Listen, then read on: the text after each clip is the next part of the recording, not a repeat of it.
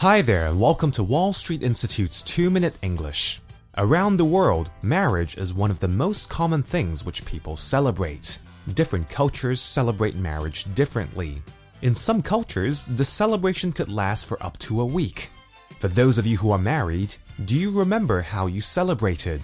For those of you who are planning on getting married, do you have some kind of dream wedding in mind? In Hong Kong, the most common way that people celebrate a marriage is to host a banquet or feast for guests. Usually, the people who attend the banquet are not only the close friends and families of the bride and groom, but extended families, people who know the parents of the bride and groom, etc. It is not unusual to have a banquet of over 250 guests. A typical wedding banquet would involve a feast of up to 12 courses and entertainment throughout the evening.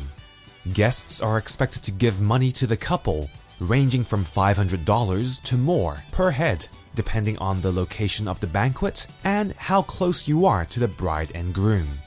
One interesting thing I've noticed in Hong Kong is that if your spouse was invited to his or her colleague's wedding, usually you wouldn't be invited too since you don't know that person. However, in Western countries, the other spouses would always be invited. I got married in 2006 here in Hong Kong to a Hong Kong girl. We tried to keep things as simple as possible and save as much money as possible. So, we had a simple ceremony in a church during the day and had our banquet at the top floor of the Western Market in Sheung Wan at night. Although our wedding day was special and memorable, we were both so glad when that day was over because we could finally relax and not worry about wedding planning anymore.